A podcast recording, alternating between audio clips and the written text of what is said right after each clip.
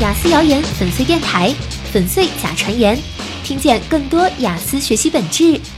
公众号无聊英语倾情出品。在口语考试中，如果被考官打断，我就会得到低分吗？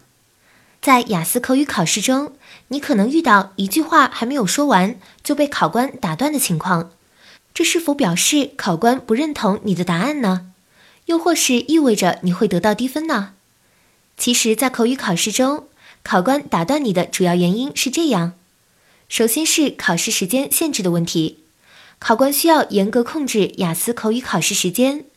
比如，考试需在两分钟内完成口语第二部分的作答，如果超时，即使你还没有说完，考官也会打断你进入下一步的考试。在考试中，雅思考官为了控制考试时间，必须打断你。第二个原因是。考官需要留出时间提出不同的问题，让你可以通过讨论不同话题，全面展示你的英语表达能力。想要得到理想的口语分数，你需要通过讨论不同的话题和问题来展示英语能力。如果在同一个话题或者问题上花费太多时间，你就会失去更全面展示自己的机会。实际上，被扣分并不是因为被打断。而是对于题目的精准反馈与否而决定的。对于题目回应的程度越跑偏，就会越被扣分，因为这代表了对于题目误读。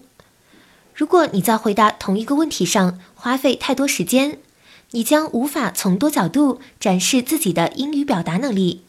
在考试中，考官打断你是为了引导你使用多样的词汇，通过讨论不同的话题，展示你多样的语言表达技巧。因此，无需担心考官在口语考试中打断你，继续回答下一个问题就好啦。以上就是关于被考官打断就代表低分的雅思谣言，希望对你的雅思备考有帮助哦。